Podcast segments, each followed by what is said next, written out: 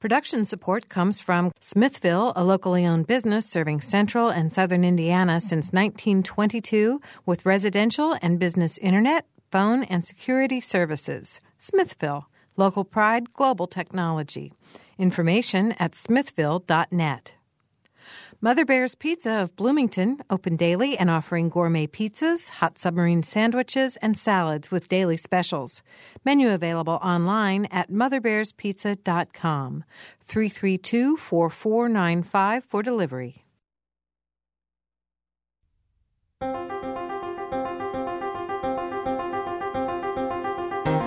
Welcome to Noon Edition. I'm Bob Zaltsberg, editor of the Herald Times in Bloomington, along with Mary Catherine Carmichael, and today we're going to talk about how area arts organizations are doing during this recession. Joining us in the studio are four representatives of area arts organizations. Rob Hanrahan is here. He's the executive director of the Bloomington Area Arts Council. Columbus Area Arts Council coordinator Jeff Keel is here with us today. Arts Illiana executive director John Robeson is here, and joining us also is Kit Miracle from the Jasper Community, uh, from the Jasper Community Arts Director. If you have questions or comments, please phone us at 855-0811 or 877-285-9348. You can also join the discussion at our website, wfiu.org slash noon edition. So welcome to everybody. We have a good crowd today. Yeah. Yeah. Thanks for having Good us. day. Yeah, it's a, it's a good topic to talk about, arts funding and arts, how the arts organizations are doing um, during this difficult time, I think is important to everybody. I'm going to turn to Rob first. Uh, we in Bloomington know that the Bloomington Area Arts Council has been going through, let's say, a tr- transitional time. Um, and so I'd like for you to sort of address that a little bit, where you are now in terms of the Arts Council.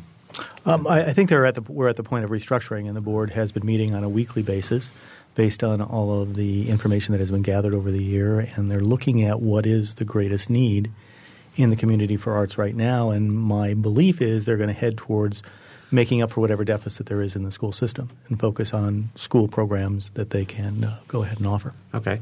All right. Um, so let's uh, take a, a, little broader look. Um, I know, Jeff, you mentioned that you're uh, on the Indiana Coalition for the Arts, and would you talk a little bit about what that coalition does and what your uh, sort of what your strategies are right now during this tough time? The Indiana Coalition for the Arts is the state's official uh, arts advocacy um, association or agency, and there actually is a foundation also, which is Indiana Coalition for the Arts Foundation.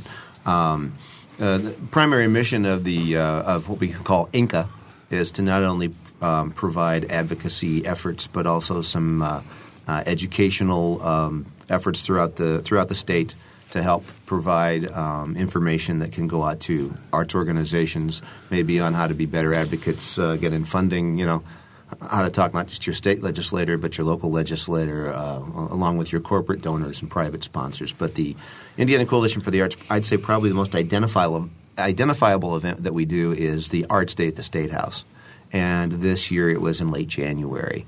Um, invitations go out to, of course, all the legislators, but all arts organizations throughout the state. And they all get the opportunity to have an exhibit table, and uh, it's it's a very well attended event, and uh, and lets all those legislators know, you know, who we are and what the arts are everywhere, you know, here in the state of Indiana. all right, uh, Kit, you and uh, John, I want to bring you both on and ask about the basically the uh, the difficulties or the the opportunities, whatever you want to address uh, that occurred during a time like we're going through now. The recession and you know funding is probably not as plentiful as it has been at certain times. Kit, do you want to talk about what that's been, what that's done to your organization in Jasper? It, it hasn't been uh, such a problem for us because we have a number of different funding sources and we spread it out.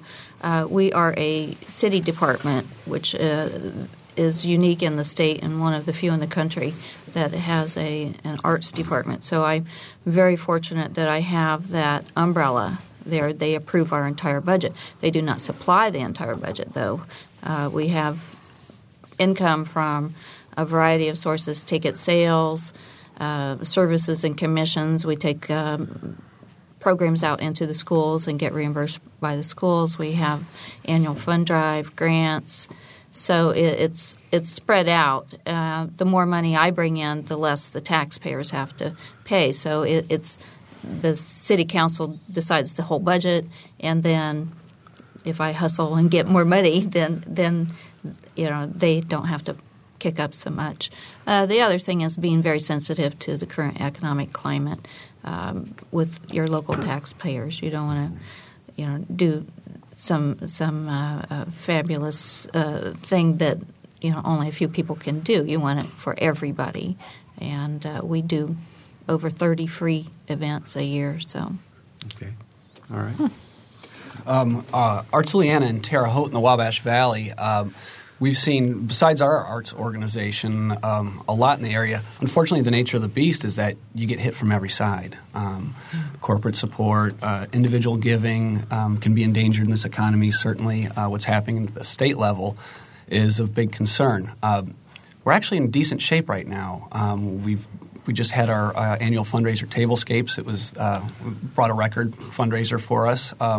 Our individual giving this year uh, brought another record number. Um, so we depend. We don't have uh, much support financially. That is from the city. Uh, so we're very uh, reliant on individual donors, and certainly the Indiana Arts Commission. Um, but we kind of saw some writing on the wall as early as last summer, and our board's been very forward thinking and being able to react um, to the economy. The question is, is for how long and what's in the future. Mm-hmm. John, what kind of programming does your organization do? Well, um, we're uh, not necessarily a presenting arts organization. Um, that said, we do th- we, are, we have a cooperation with WorldFest right now and Arts Midwest, and we're bringing um, ethnic music ensembles um, for the next couple of years uh, to the Valley, and we get that to underserved communities, the community at large, all free of charge, and that's fun. Um, we publish a magazine, Spectrum, um, that kind of embodies really what our mission is, and that's to gather all the information and promote it and uh, shine a light on it and um, get people excited about the community they live in. All right, our phone numbers 855-0811, 877-285-9348. The website is wfiu.org slash noon edition. We're talking about the arts with uh, representatives of arts councils from Bloomington, Columbus, um, Terre Haute, and Jasper. So you can give us a call from all over southern Indiana and even uh, eastern Illinois. We can hear from those people too. So you all have arts represent arts councils. Do you have arts centers as part of your community's actual physical brick and mortar I facilities? Do. I do. Mm-hmm. Yeah, Jasper, yes, there is. Yeah, yeah we have a, a. We're celebrating our 35th year actually, and it was built by private donations and donated to the city. Uh, the city operates it, but uh, we still have a close alliance with the group that, that helped us start. John? Uh, our administrative space uh, has an art gallery. I certainly wouldn't call it a, a full fledged uh, art center, mm-hmm. but uh, we have a gallery for regional artists there. Jeff? If you've ever driven through downtown Columbus, you see the construction that's going on that used to be the Commons, mm-hmm. which was the you know public, uh, you know, the open to the public facility that held, uh, you know, 700 and some events a year, right. whether it was the chess club, the clogging club, or a class reunion or a wedding reception. Um, it was demolished a few years ago and uh, should be up by the spring of 11. So.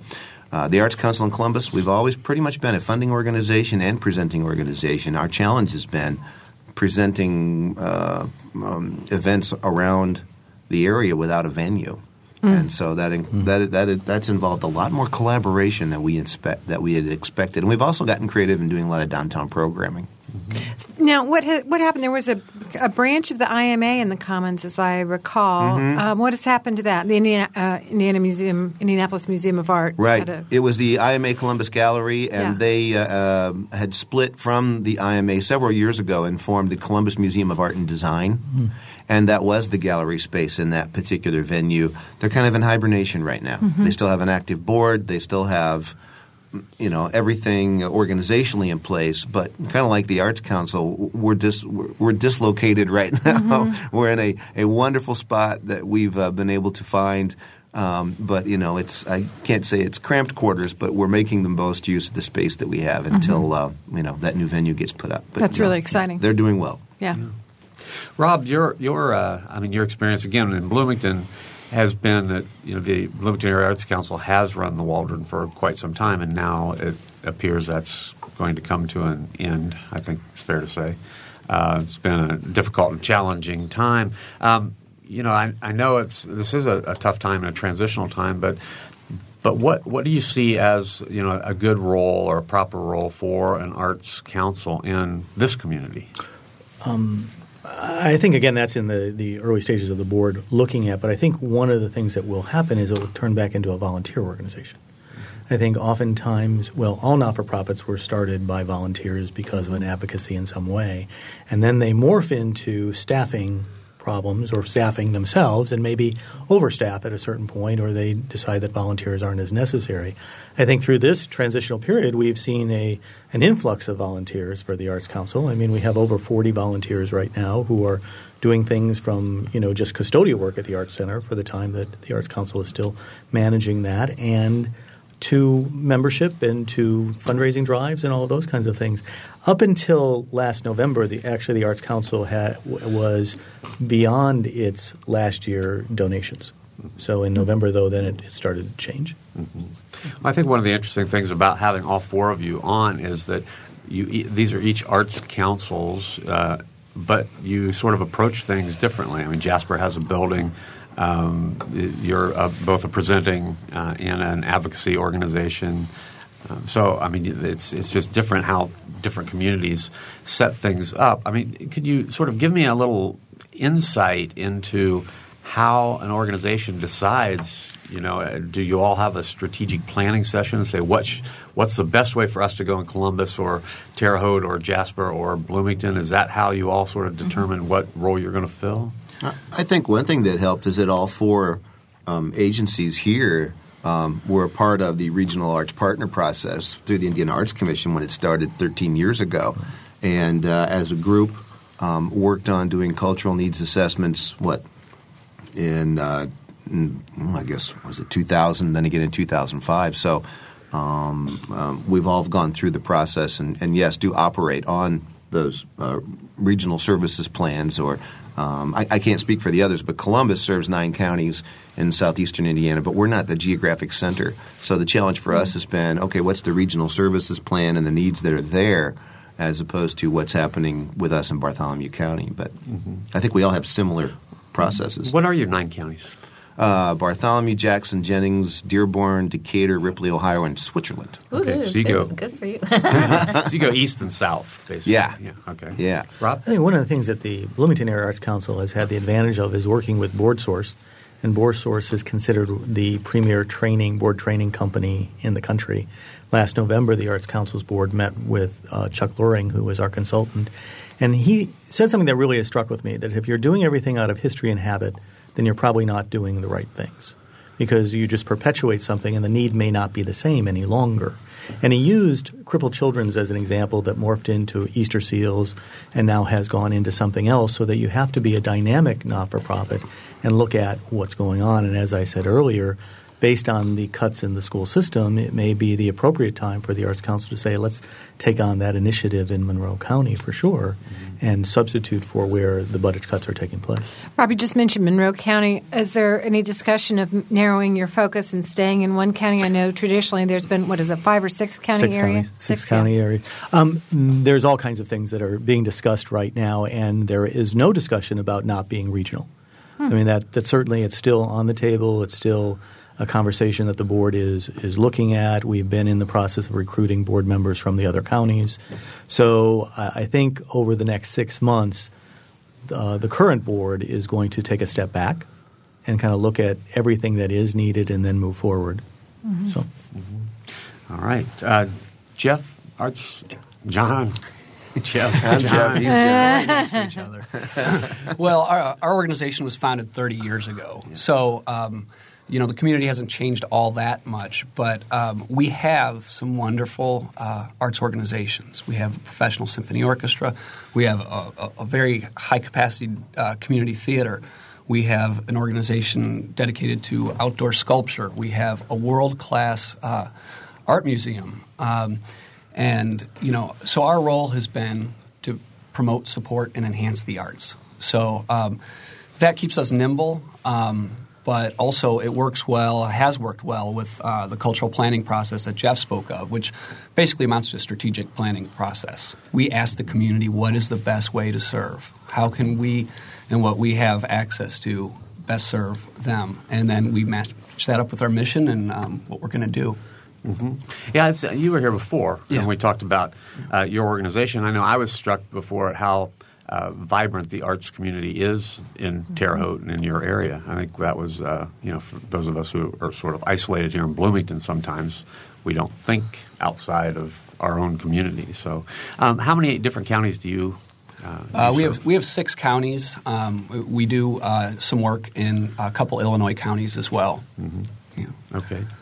He has, he has some changes with uh, challenges with that uh, border. There. I, yeah, I yeah. think so. Yeah, we have to be very careful. If there's any um, uh, any public dollars, obviously we don't want to. Ha- you know, we can't use those Indiana public dollars. But at the same time, we've got a, a private foundation um, that allows us to do some work um, in those two rural counties. You're not allowed just to take those Illinois dollars and move them over into Indiana. no, you wouldn't ever do that. All right.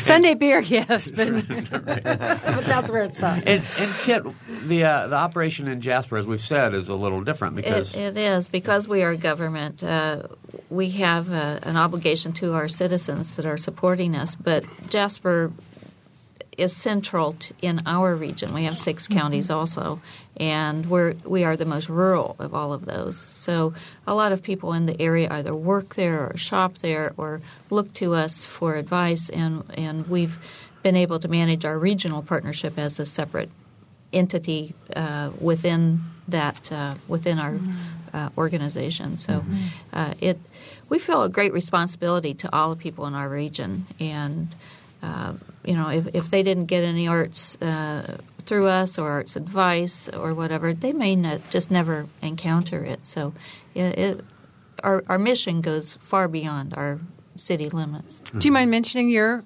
affiliate counties? The counties are I can't spit them out as fast as as Jeff does, but, uh, but uh, Crawford, Daviess, Du Bois, Martin, Perry, and Orange. I was wondering so, if Orange was part of yours. Yeah. Right, and and we often have people from Spencer County, even though that's in Region Ten, uh, come up because they work there. You know, it's mm-hmm. it's closer. Yeah. Mm-hmm. Well, there there are so many different areas uh, you know involved in arts and arts advocacy. I mean, Rob is, has been talking about the schools and educational programs. It's also, of course, visual arts, uh, performing arts, the the uh, getting venues to have to be able to have arts, nurturing young artists and arts groups. Um, you know, how do how do you actually decide how you're going to spend your time, and where do you focus your time, Jeff? Um, one thing we've focused on, and particularly in Columbus, is economic development. Uh, uh, work with the uh, Chamber of Commerce, work with the Tourism Office to really try to spark, um, you know, the rebuilding of the commons and the naming of a uh, cult, uh, well, an entertainment district for downtown. Mm-hmm. That was one thing we focused on was um, uh, making sure that events were happening that were bringing everybody downtown, creating a buzz. You know, Columbus has that that that uh, that that that thing we need to hold up. The word arts community, and you know, if you love architecture, you could spend four days there, or you know, four months there. Um, but the thing that we really needed to focus on was, you know, what are the folks who live in that area who, uh, from our surveys, realize we realize they don't. Most of them don't travel more than 18 miles to go to a cultural event. And that was pretty much true in the nine counties that we served. So we found a lot of people don't go other places, and we also found that they don't like to pay more than twenty dollars for for for something. So when I think about the ticketed events that we do, we maybe do twice a year. Focus on creating activities that normally aren't offered in other communities, or normally you don't find. So you know, we came with things like. Uh, Night of a Thousand Jacks, a jack o' lantern uh, display of hundreds and hundreds of pumpkins, and Bad Hair Day, and, and other things that we can collaborate with where economically you can kind of share the sponsorship and share the wealth. Because we've experienced in our community, uh, the big boxes aren't as generous as they used to be. Some of the big boxes are moving out of the malls.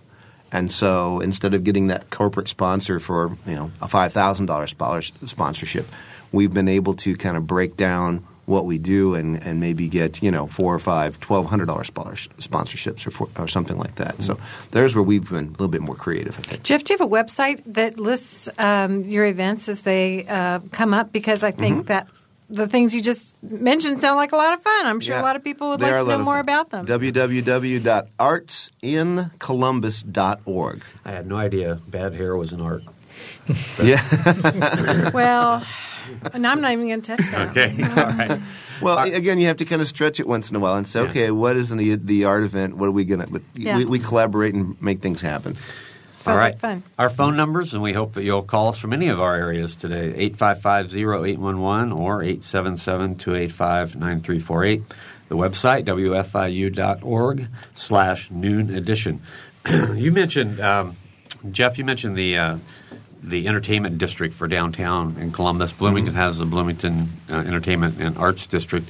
I don't know if Jasper or Terre Haute have arts districts We have an arts corridor. arts corridor. And, and I wanted to know, and I, I, I, Miah, I hope Miah Michaelsen will forgive me, but I've always had a difficult time figuring out what the arts district in a community like Bloomington uh, means, or a community like Columbus means. I mean, what benefit does it bring to people who locate within the arts district? What benefit do I get if I cross over one street from one street to another into an arts district? What about businesses in the arts district? it, it, it depends on the type of uh, how how it's been set up. In some communities, it's they get uh, tax abatements for being locating in there, but it's also just a great tourism and economic value, as Jeff mentioned. People come and want to spend the day going from gallery to gallery or little shop to little shop or antique shops. I mean, and, and if they're all clustered together, it, it, and then you get the little uh, cafes and the boutiques, and, and it's a fun thing. It, it, only benefits a community to do that. Well, a, a healthy downtown is important for any community, and it, its purpose has been shifting um, over the last 40, 50 years um, as retail's moved away from there. Um, so you'll find a lot of uh, empty storefronts in these cities that are hopefully going to utilize the arts as an opportunity to reinvent their downtown. How is your how's the health of your downtown? Would you say in Terre Haute? good and bad. You know, uh, we're a victim of the economy. Um, there are empty storefronts, um, but there are some wonderful arts businesses downtown. Aside from some of the uh, uh, organizations I mentioned earlier, we have some wonderful art galleries downtown that are taking advantage of the opportunity. Um, but of course, everything is given to the economy, and so we've got some exciting things happening. Um, we are going to have a, a sculpture and a wonderful little, almost a mini park uh, at the Crossroads of America on Seventh and Wabash. course. Of uh, Max Ehrmann is going in, our wonderful Terre Haute poet that we're very proud of, who famously penned Desiderata. Excellent. That's very Yeah. exciting. Jeff, you, Kit- men- you oh, mentioned the word buzz too. Create, it creates a buzz for your community. Yeah. That, that's been what we focused on in Columbus. Mm. I wish we had five or six galleries in downtown Columbus you could walk back and forth to. But let's face it, it pretty much is a corporate downtown. Um, so, um, yeah, the entertainment district of Columbus happens to be Fourth Street, where there's four bars and restaurants. So, uh, there's also an art cinema down there. That's, but well, I guess that's where the nightlife is. So, um, so that's what we focused on is making sure that that buzz happens downtown. Whether it's a free concert on a Thursday afternoon, when everybody gets off of work, or it's a parade of bad hair days on Saturdays, or an empty parking lot has jack o' lanterns, or a uh, a farmers market on Saturday. It, it, it can be really great fun. Jasper has the traditional square, the courthouse square, and uh, we are our seventh year for our chalk, annual chalk walk event, which is the first Saturday in May. It's a totally art family friendly event. We block off the streets. Uh, the kids come, they get their T-shirts and chalk, and they can tie dye them. They have art. All, the whole thing is about arts, and there are grown ups that that do sidewalk art, uh, and then after that, the after the day is over, people are walking around looking at the art, and we have free music, free entertainment all day long, uh, food booths, of course, and arts markets. But the the merchants really enjoyed that too because it's bringing more people into Does- their area. Does your organization get involved with Strassenfest? No, Okay. except for the Queen pageant is held at the Jasper Art Center. Yes, Okay. so uh, we're the biggest facility around. Kit, how would you rate the health of your downtown? I think it's really great. I mean, we we have we've like many places, have lost some stores, but uh, they have some really interesting little stores. One of them, our favorite, is Chocolate Bliss, which has uh, gourmet chocolate, and uh, uh, that has really taken off. But a lot of little eateries and uh, gift shops and things. Another good place to visit. Do you have a website? JasperArts.org, and I update that a couple times a week. You can't believe how many hits we get all the time. That's excellent. Yeah, before we go to break, I want to go back to, to Rob and just acknowledge again the tr- transition that Bloomington is in because the, the, John Waldron Arts Center, of course, has been a, a staple, is a staple in downtown, and now there is some. I mean, there's discussion about what's going to happen with that because the Arts Council um, has well, it's just say it's been a it's been a financial um, drag on the Arts Council to be able to keep that open. So, um, how important do you think it is, Rob? If you could. Uh, if you could sort of look into your crystal ball, how important do you think it is to downtown Bloomington to have that facility be open as an arts destination? Um, I think it is important. I think all of the discussions that I have been involved in are looking to guarantee that it remains as an art center. Mm-hmm. So no matter how it all turns out in the end, that having that be there, there's a lot of emotion around it. There's a lot of sentiment around it. I think that the fact that it's a almost a hundred year old building now is something in itself that speaks to. So I think it's important that it maintain itself as an art center. Rob, there's a gallery walk tonight. I think. Yes. Um, do you know how many galleries are going to participate in that? Uh, I believe nine. Nine. Nine. Well, it's not actually a gallery walk. It's First Friday.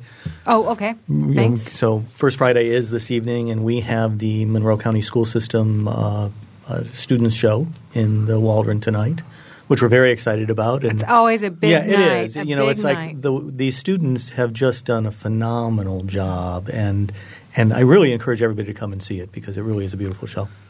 All right, we're going to have to take a break. We're talking about arts and arts organizations in our part of Indiana. We have representatives from Bloomington, Columbus, Terre Haute, and Jasper with us. Uh, if you want to get on the phone, you can call us at 855-0811 or 877-285-9348. You can also join us by going to the website wfiu.org slash noon edition. We'll be right back.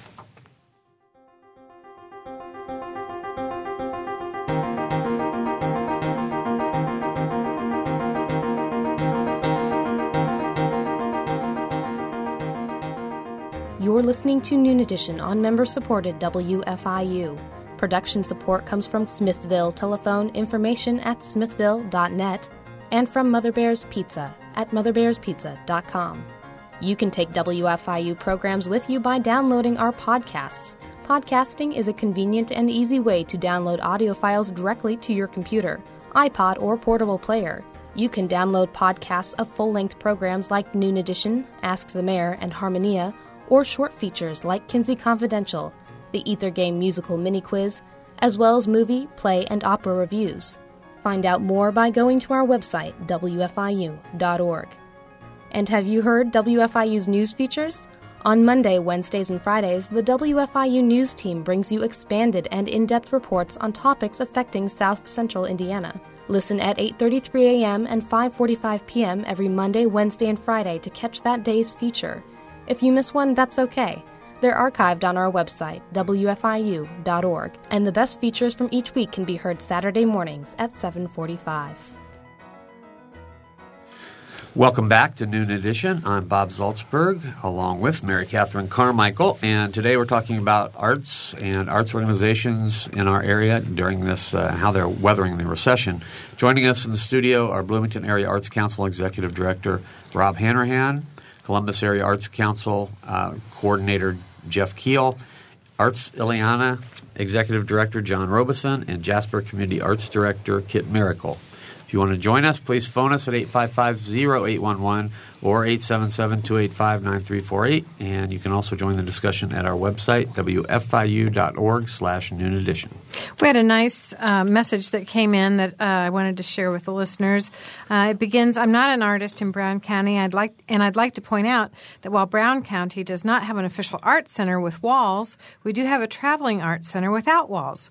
We have several active arts organizations, such as Art Alliance Brown County, many galleries, and individual artists who work together to offer exhibit space, classes, student mentoring, and they raise funds for many grants and scholarships through activities such as the Brown County Artful Dining Gala and the Brown County Studio Tour.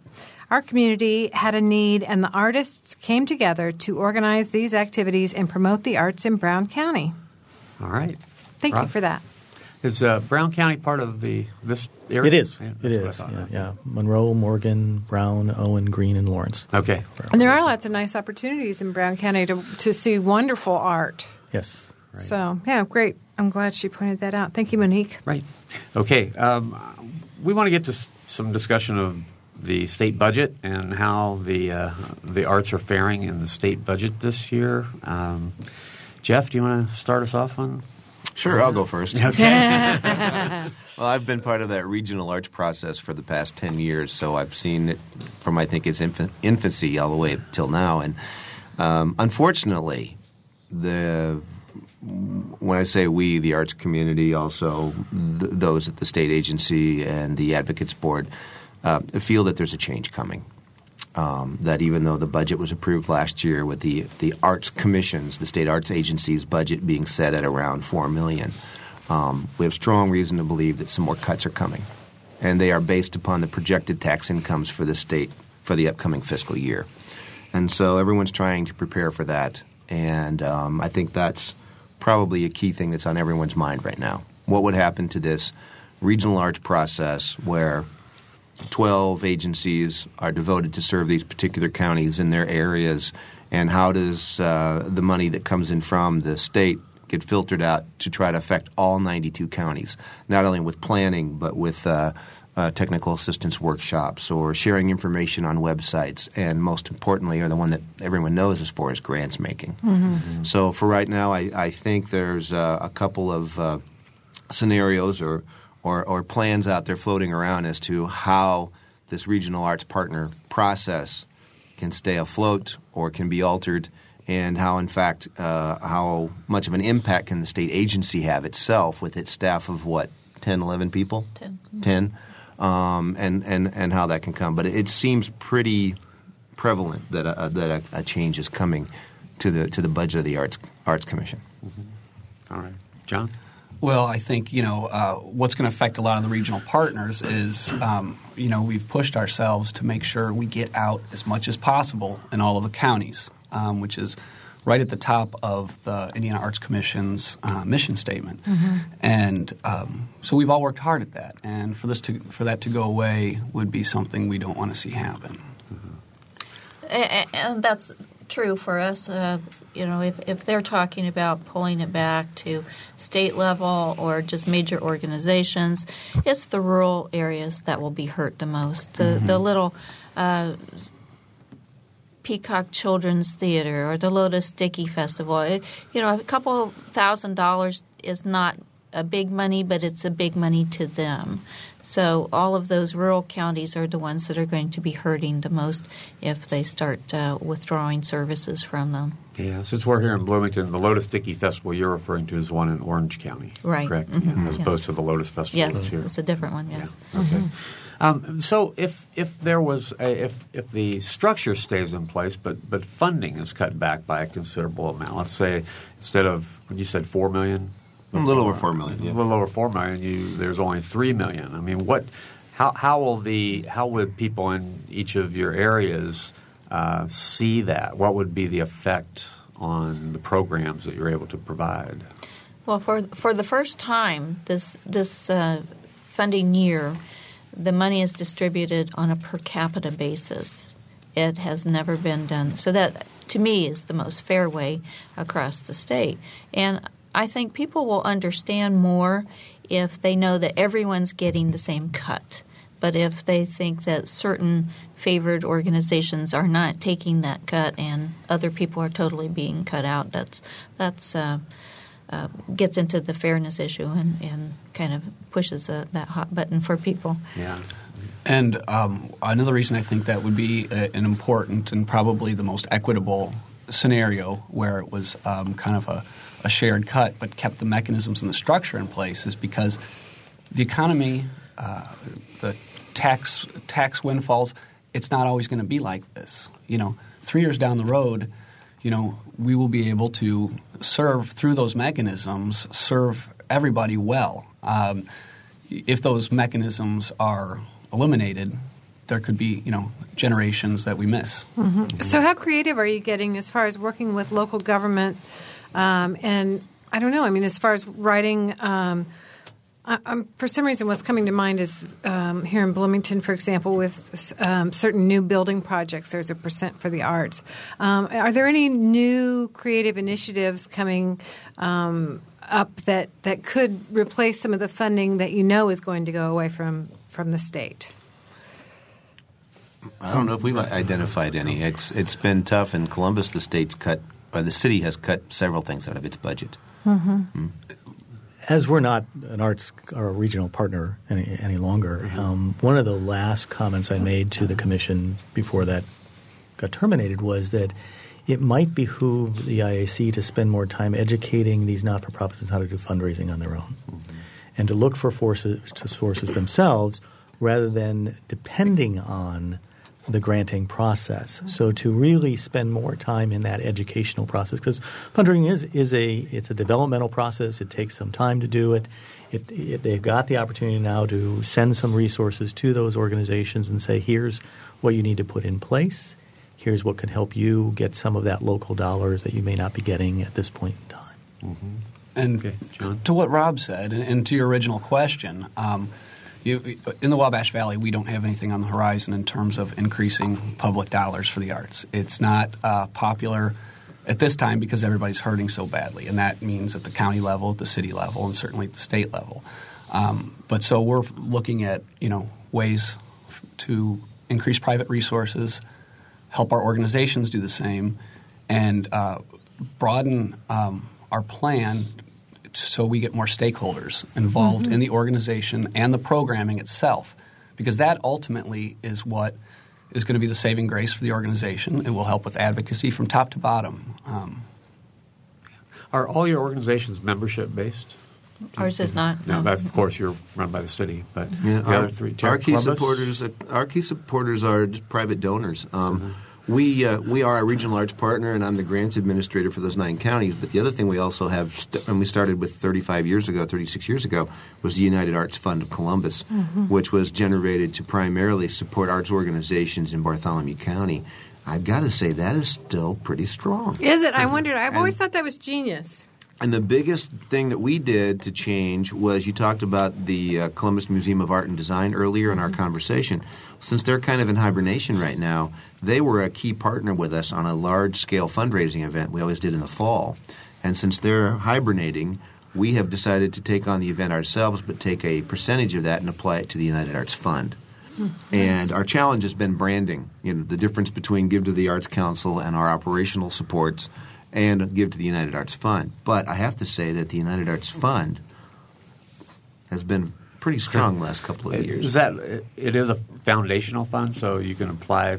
I mean, do, do, do they distribute the United Arts Fund distribute grant money through? We'll, we'll, distribute grant money locally to arts organizations that are eligible through our guidelines. Okay.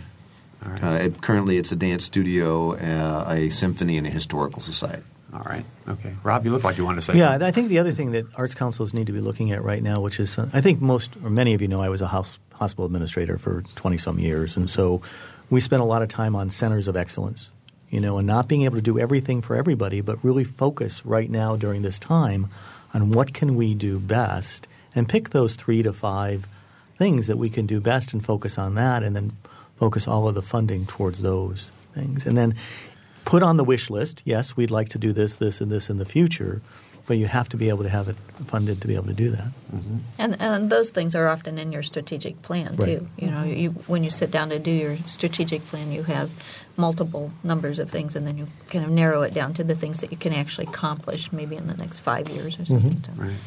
Interesting, though, even in these very difficult economic times, it doesn't sound like anybody's really scaling back a whole lot. Well, Uh, we do, but not in a way that's noticeable to the, our patrons. It, it, instead of bringing in uh, the big name, we b- may bring in somebody who is less expensive. Uh, and we still seek quality, and it's still out there. There's a, a lot of artists and musicians that are looking for work, and and we still feel obligated to serve everybody. We have everyone from preschoolers up to retirees, and and you mentioned volunteers. Volunteers are a huge part of ours. We have nearly 400 volunteers, Wow. which is which is really uh, magnificent that so many people from the community want to support that way. that is great. All right, our phone numbers again 855-0811 in Bloomington. Outside of Bloomington, that would include Terre Haute, Columbus, and Jasper. You could call us at 877-285-9348, and you can go to our website, wfiu.org slash noon edition. Kit, I wanted to ask about how how uh, many dates you have booked for the Arts Center. I mean, do you do you book it every every day of the year? Or? No, oh, well, we are open uh, six days a week and often seven days a week, depending upon what we do. We our our performing series is we have generally twelve, but we'll have thirteen this year, and then we have classes all the time. We do rentals because we're the largest facility in the area. Uh, our gallery is open six days a week, and that's free, of course. Uh, and then all of the things we we do education programming, which that's not counted in that twelve. So we we're a Kennedy Center partner, so we take a lot of stuff out to the schools, and and uh, I'm really have a wonderful, uh, passionate education coordinator who's been with us for 20 years, Donna Sheppers, and she just she just knocks the arts uh, into everybody's field there. You know, it is it's just like you will love the arts, and, and do. Right. Okay. And that, this is Kit from Jasper. Uh, sometimes I don't. Uh, when we have a lot of guests, I people can't tell who's talking, but that was Kit from Jasper. okay. Um, so funding is one of the major issues that uh, you're all facing now. What other issues are there? Uh, you've talked about volunteers and getting volunteers. What about um, getting strong people to work for your organizations? Is that And uh, board a membership. And board membership Yeah. are those board concerns? membership. Sure, I think board. I, I'm sorry, but I think board development has to go along with fundraising, um, and I think sometimes you see people step back because they realize that there's more responsibility, or they're going to have to take a more active role in these economic times, whether it's an arts board or the soccer club or, or you know, a, a food pantry. Um, so I, I, um, that's something we're struggling with right now. Not that you know there are key people on uh, out there, but but uh, I think our board has realized that's a bigger role they're going to have to play in the upcoming years. And uh, Jeff, how big is your board in Columbus? Um, Seventeen. Seventeen. Okay. John, how about you in Terre Haute? Well, we've got a, a 20 member board right now, and they are the reason. I mean, sometimes you don't necessarily see the, the fruits of the labor for a couple of years, but they're the main reason why we're in decent shape right now. Um, and we've got some good leadership coming up uh, through various committees, but um, I'm grateful. Uh, again, Rob, in the transition you- that Bloomington's going through now, part of the uh, part of the strategy is to increase the number of board members. Correct. Correct. And we're at seven, Nine. nine now. Nine currently. Okay. Um, the board has a capacity through the bylaws to be up to 20, but uh, Chuck Loring again advises us that if you go beyond 15, you become unmanageable as far as the board is concerned. Mm-hmm. And he indicated to us, as the board has a, has adopted, that there are four stand or three excuse me three standing committees: finance, governance, and fundraising. And those should be the top priorities of your board of directors. And by governance, it means choosing the next right board members. So it's not actually governing the organization. He was very, very clear that the board should not be spending a whole lot of time on program issues. You know, they're really there to be opening up doors, looking for different sources of funding, actually being the ones who are the public relations arm of the organization. So, who should be spending their time on programming? Uh, in in the model that has staff, it would be the staff, Right. Okay? And a model that has volunteers is a volunteer committee that actually does that. You know, so in in a, a board where your focus is on fundraising and governance and finance, then you get advisory groups and things like that that actually deal with a volunteer programming issue. Right right now, uh, many of our teachers are actually organizing themselves to create the next classes based on a volunteer force. Uh-huh. So rather than it being staff driven, uh, the, the pottery group in particular, you know, Jameis uh, Brook is really committed that this continue and that the programs they offer continue. So he's organized this voluntary group of people to look at what classes they want to offer in the future. All right. So in, in this uh, difficult time, as I think all of you have alluded to at some point during the program, but there are you know, I've heard the governor talk about this before. The governor has said he said in a debate down here in Bloomington, you know, when, when asked directly, you know, would you support more funding for the arts in the state? He said, you know, he talked all about how much he loves the arts and all this, as you would imagine anybody would do. Um, and then he said, but I, you know, when I look at the priorities for the state, I think it's, uh, I, I'm paraphrasing him, but he said essentially it's something that we probably will have to give up some of the funding because you know can you can you fund the arts before you fund public safety and those kinds of issues?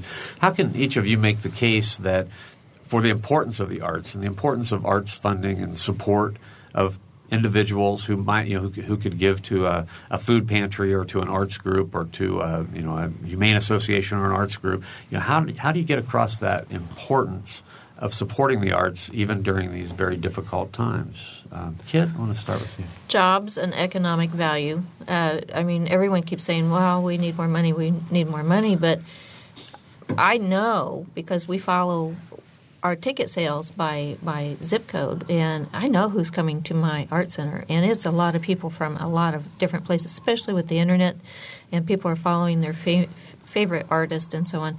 And they come, they they get the tickets, they spend uh, time at the, the, at the local hotel or restaurant, uh, downtown shopping.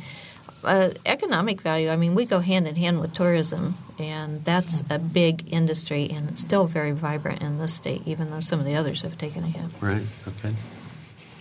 The economic John? development, I, I, agree with Kit very much. Um, and when people look at what they're proud of in their community, what they know about, in terms of, you know, and a lot of times people point to the arts and culture. And what is there to do? What is there is an auxiliary for their kids to do? Mm-hmm. Um, you know, and as far as the, the cuts that have happened at the education level to the arts, it's a great supplement. What's going on that's community based, arts and culture wise. And the other case to be made is we're talking about 35 cents, I might be off by a cent or two per taxpayer. Um, that is that is it's a, it's a very good investment if you're buying. Yeah. yeah. Mm-hmm. Mm-hmm. Well, and, and, quality of life and economic development have always gone hand in hand, so it makes perfect sense. Right. Jeff? Well, that's I was going to talk about a little bit what Kit said, but also when I look at those as the grants administrator to basically nine rural counties, and to see where these one thousand dollar mini grants go, and you get a thank you card that's eight feet long on brown paper that's signed by 700 elementary school kids. And you think about some of those schools that don't even have a paid art teacher in the middle school. Um, or you look at a high school that's graduating 250 kids um, you know, every year, so they've got well over 500 students, and they don't do a play. It just makes because you know the answer the principal gave was well there was no one here on staff who was interested in um, directing a show um, but Uh, we see that it's not a priority in the educational system. So again, for the for the governor to say, well, you know, okay, we can go without the arts, but you know, I live in I don't live in Columbus. I live in a community about 28 miles away that's pr- predominantly a manufacturing town of about 10,000 people, and they always go, why do these kids graduate? They go off to college and they never come back. Culturally, what is there for them to come back to? And and if that's what it's all about, the economics part of it to make the communities grow well, we come back because there are things to do. Uh, I can think of the instances where uh, you you say, uh, for instance, like in uh, Greensburg, Decatur County, the Honda plant came to town, and they thought, okay, all these upper management guys are going to come in, they're going to buy property and build these nice big houses, and most of them went to communities that were miles away because there were things there for them and their and uh, their families to be a part of, and so I, that's how we have to look at it. I think. Okay. That, that's exactly why uh, the group that built us in the first place, that established us, did it was uh, because Jasper's in the middle of nowhere, really, you know. Mm. But but it was a, a, recruiting tool, quality of life. You know, once you get that, that you invest in that employee uh, to come there with uh, his or her family. And then, of course, good schools, but also having something to do that's interesting mm-hmm. is very important. Mm-hmm. Rob? From an academic point uh-huh. of view, I think there are two priorities for every community. One is healthcare and education. And how the arts uh, tie into that is by augmenting those things.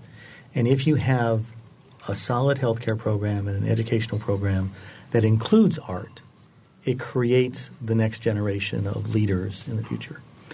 I happen to be you know, very blessed in the fact that I went to a, uh, private schools, and in my high school we had a phenomenal arts and theater program, and I was a performer, so I was a singer dancer way back when. Before the age of 20, I was able to go to 21 countries performing because of that. That education was phenomenal. So it allowed me to do the things that I've done today in life. And so, however, we can support the arts and keeping it in those places. And the reason I say healthcare, Children's Hospital, Nationwide Children's in Columbus, Ohio, if you walk through that hospital, you'll see more artwork in there than you'll see in any museum that I've seen in a long time. Mm-hmm. So, a combination of partnering with some of those larger issues that are out there will help. Okay, so why does a hospital put so much artwork up? And I know Bloomington Hospital is kind of the same way. You can see Rudy Pozzatti's work all over Bloomington Hospital. Um, What's the connection? Well, from a children's hospital connection is that you want the child to feel normal. You don't want them to feel different because they're in a healthcare setting, so you want them to see things that they would see out in the world.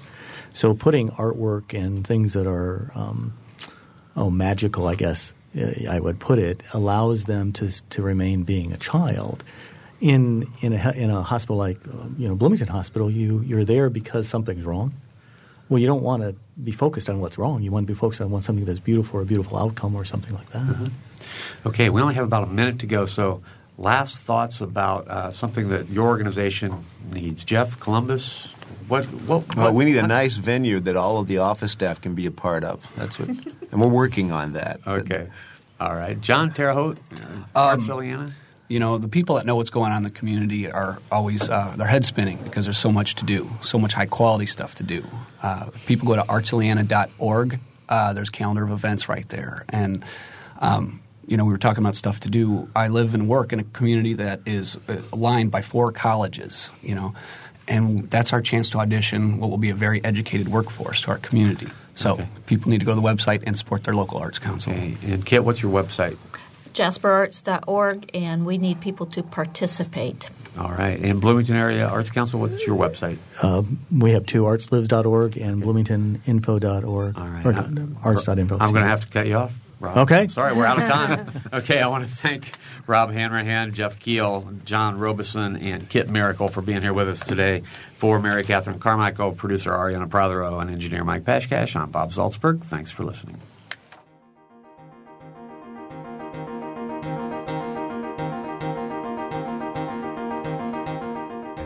Noon Edition is a production of WFIU and the Herald Times. A podcast of this and other WFIU programs is available at WFIU.org. Production support comes from Smithville, a locally owned business serving central and southern Indiana since 1922 with residential and business internet, voice, and security services.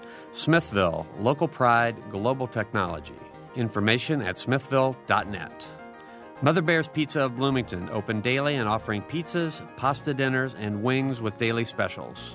Menu available online at motherbearspizza.com, 332 4495 for delivery.